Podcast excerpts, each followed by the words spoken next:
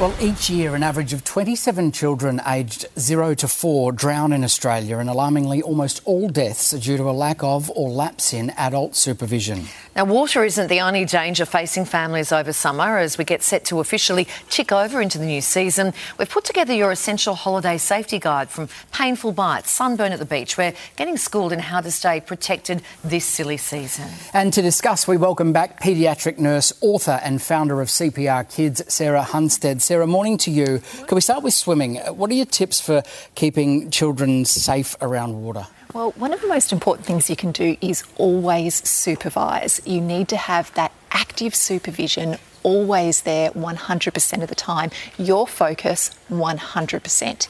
You can also need to restrict access to the water. So, what barriers can you put up between them and the water as well.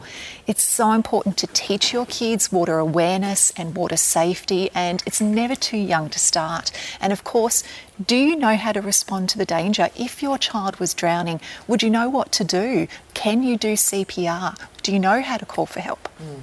It's not just pools, buckets, eskies, inflatable pools mm-hmm. all pose a, a drowning risk. How's that? Because it only takes just a few centimetres of water and 20 seconds for a child to drown. And I think one of the things that we often forget are things like the kiddie pools or the eskies, for example, when that ice is melting and they fill up with water.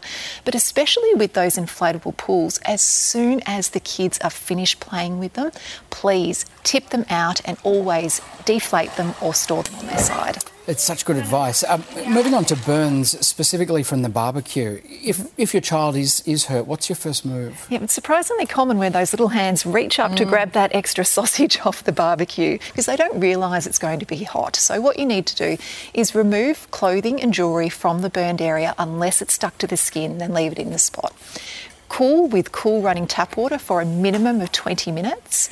And then once the cooling's done, cover the area with either a dressing from your first aid kit or just some cling wrap loosely over the top and always seek medical assistance for burns in kids. Okay, and never butter on it, which is the, never, never butter. butter. Never butter. No. Summer also means trips to the beach, so we need to talk about sunburn. Mm-hmm obviously 50 plus 50 plus 50 yes. plus apply frequently but yes. if damage is already done yeah. what do you do okay i've got to say it again though prevention is better than cure yes please. absolutely yeah. yeah. but if you are burnt or if your child is burnt then what you need to do is make sure they stay hydrated lots of extra fluids cool the skin with either a cool compress or maybe a cool shower over the burned area you can try some simple pain relief such as paracetamol but always follow the directions and of course stay indoors you don't want that burned area getting burnt again. Mm. Sarah, such a wealth of knowledge. Before we let you, you go, stings. I want to ask you about blue bottles, mm-hmm. snakes, mosquitoes. We're, of course, not short of bitey creatures here in Australia. We're not. Uh, how do you know when to treat these at home versus actually going in and getting some professional help? Yeah,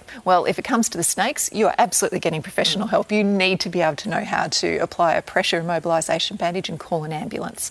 But things like blue bottles, for example. So, what you need to do there is if you are stung or your child is stung, pick any remaining tentacles off after you have flushed the area with copious amounts of seawater for at least 30 seconds.